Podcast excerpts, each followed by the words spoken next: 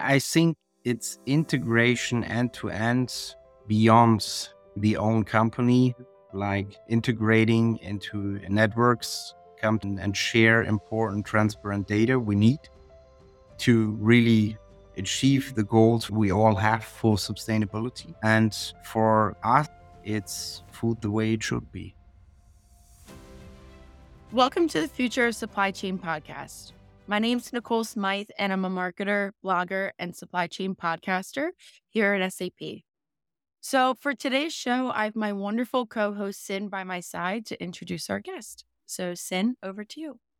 Thank you so much for the kind words, Nicole. Hi, I am Sin To, and in today's episode, we have Ben Windhorst from Frosta as our guest, and with whom we will talk about Frosta's exciting sustainability journey from challenges to solutions so, welcome, Ben, and thank you so much for joining us today. It's really great to have you on the series.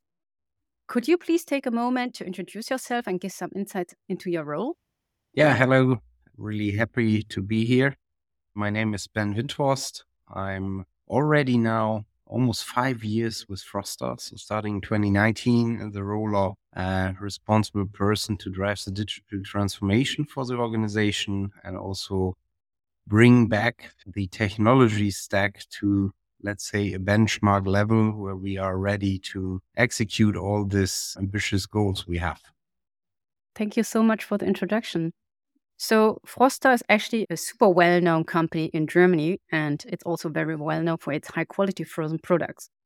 So, if we look at the statistics for frozen products, they show that the sales of frozen food in Germany rose by 3.1% to just under 3.8 million tons in 2021, according to the German Frozen Food Institute. And the total sales of frozen food rose by 5.6% to 15.92 billion euros. That is extremely high and it's amazing. And increasing demand for ready to eat meals and cold cuts and other prepared food is driving the steady growth of this market. Consumption of ready to eat food is significantly influenced by the hectic lifestyle of millennials and the growing number of working people worldwide, of course. But consumers are now also paying increasing attention to sustainability. And this does not always go together as consumers, especially in Germany, are displaying a price sensitivity that often puts enormous pressure on many manufacturers like you and also middlemen, supermarket, restaurants and online retailers to produce efficiently and cost effectively. So, how do you think this balancing act between sustainability goals and cost pressures can be achieved, and what needs to be done to achieve this? Yeah, that's a very good question. First of all, I have to share with you one of our very good strengths and also the USP of Frosta is that we produce food the way it should be. Like you and me would cook it and eat it. That's for sure not something you achieve very easy.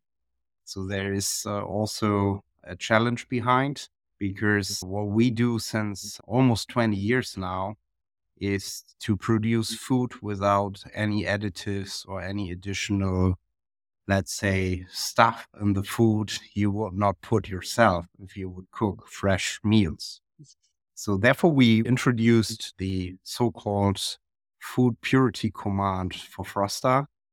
And we are super successful with this one because it means really no additives and no additional stuff in the food. And that means in the process of sourcing the raw materials, also producing our ready meals, we have big challenges. And coming back to the initial question, how we balance that for our customers, we try to bring in the best ingredients, really use the same way you would cook at home, but make it ready for you to consume the good food very fast at home. And that's why the balance works very well for us because our customers and consumers buy the goods because it's healthy, it's sustainable, and it's very fast to consume. I think I might need to make a trip over to Germany because this sounds great. But I'm very, very reliant on frozen foods like said, working millennial or working Gen Z, whatever I fall into. But you know, you come home from work, you want something that's healthy and you want something that's nourishing and good for you. But sometimes you're on a time constraint. Sometimes you're dealing with family, you're dealing with kids. So to have that accessibility to all types of working class people and any type of generational as well, it's really incredible. So thank you for sharing. But obviously, you know, Ben, like you said, the production of the frozen products can have unique costs and challenges, such as special freezers and packing materials and just the cold chain management process in general. So, what are some of the biggest challenges that your company faces throughout this full value chain here? Yeah, as I said, what we really focus on is to get the best ingredients. And you can imagine mm-hmm. that's not right in front of your door sometimes. So that means we have to really see the global market on raw materials. And sometimes we have to also take the challenge to have logistics in between to get the raw materials to our factories in Europe. Then really the question of on one side, getting the best quality and the most sustainable raw material. On the other side, the logistic costs and what is uh, connected to that, uh, transport and all of this. So, what we try to do is to be very transparent on that and put it to the product and say, we print on our products a CO2e footprint so that the consumer at the end has also the chance to decide I want to have the best raw material, but I want to really look into sustainable production that he or she can choose the right product. It's so interesting to put it in the hands of the consumer in that choice because some people, it's not their top priority. Maybe they're going for more cost effective, they're going for lowest material, but I don't think that those have to be too separate. I think the driving force can be that tie between like you said, sustainable raw materials and also having the cost effective end product for the consumer. So that's great. And as you were just saying, you were talking a bit about reducing the ecological footprint and CO2 and giving the consumer the chance to have that visibility into that data. Can you elaborate a little bit on how Frosta is approaching your sustainability and those environmental challenges as well? For sure, yeah we do it since a long time. And as we mm-hmm. started to figure out what important data you need to calculate for our products, all the footprints, and get this information together, we figured out 10, 15 years ago, there was not really a solution. So, what we had to do is to build something. We run SAP. So, that's why we built something inside of SAP to calculate our product footprint. And then we said, okay, if we have this information, the most sustainable solution would be to provide it to the consumer. That's why we then decided if we can calculate it, let's add also the part of the consumer. So, what is the footprint the consumer creates if he or she creates the food or cooks the food or even the transport mm. to the home? And we put this full footprint on the packaging. And that's what we do and develop since then with the technology going forward to use new technology to make it even more efficient. But we drive to make it even more transparent for the future. Great. So, as we're right now talking about this topic, sustainability, and you said you're also adding the information of consumers to the product for getting this footprint where are you getting this information from the consumers just like the average metrics that you yeah. put in?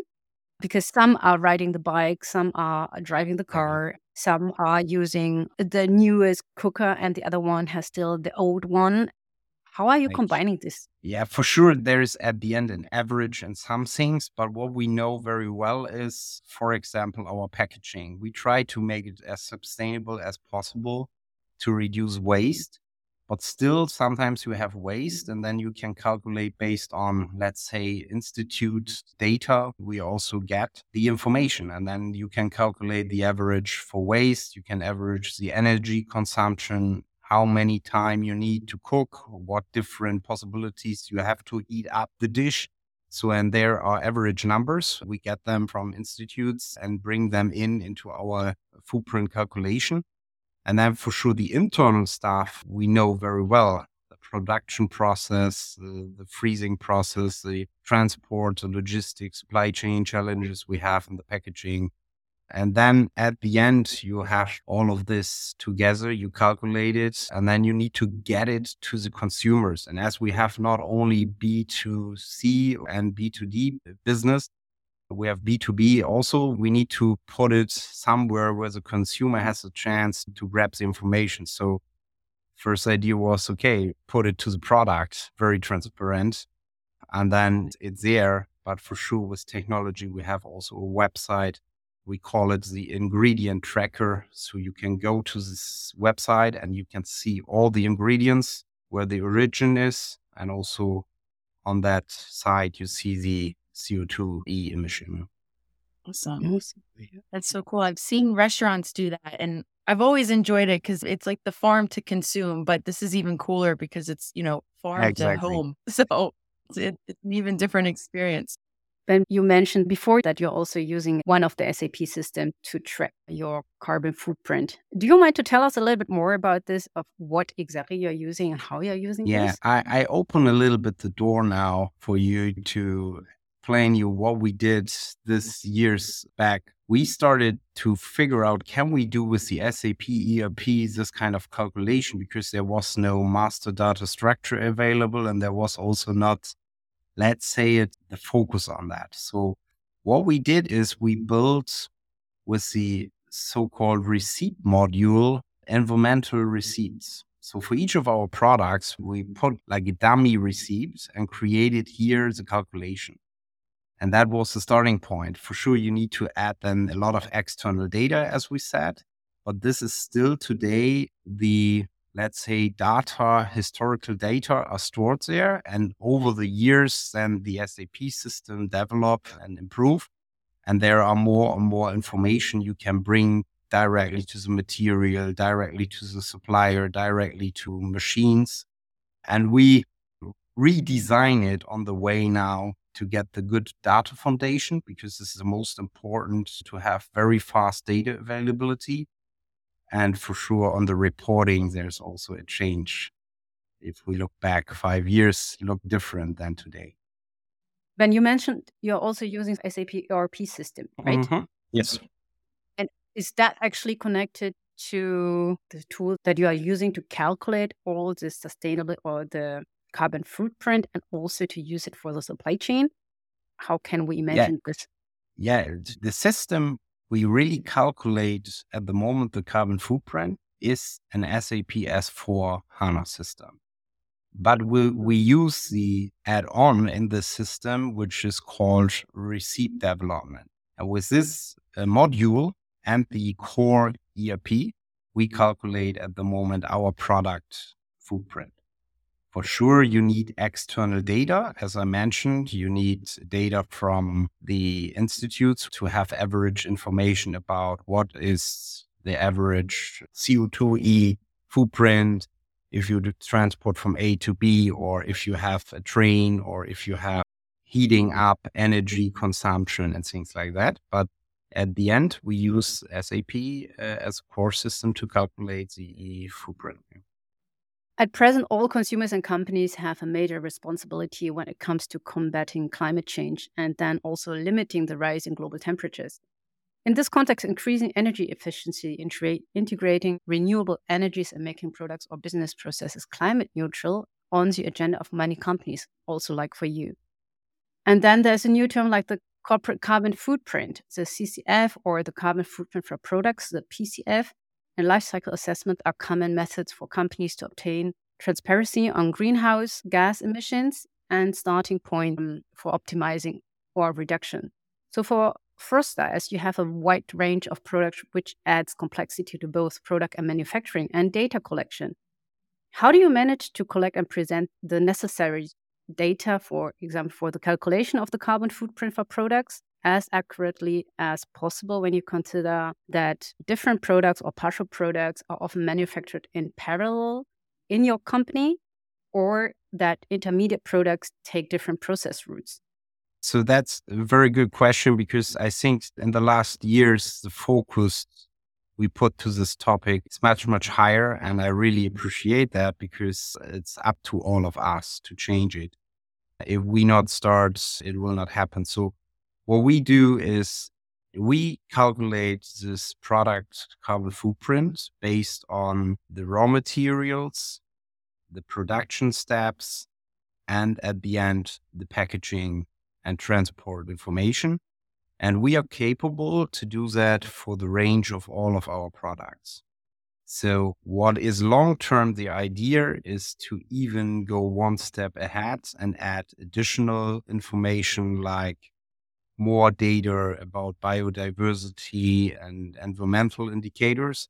But for now, we are capable to report the corporate footprint and also the product footprint for all of our product ranges. And as I said, we also print it to the product.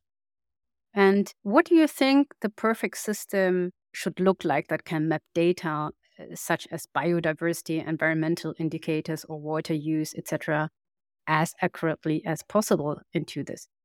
Yeah, I think what is the most important is that we mm. start thinking about what is the input you need to calculate those kind of KPIs.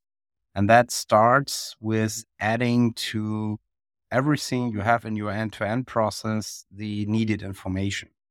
So if I buy raw material today, or in a lot of companies today, it's not important to understand what is a carbon footprint or what was already a carbon footprint until I buy the raw material, take it over into my process. So we should start with make this data available and make it mandatory to have the chance to and calculate it.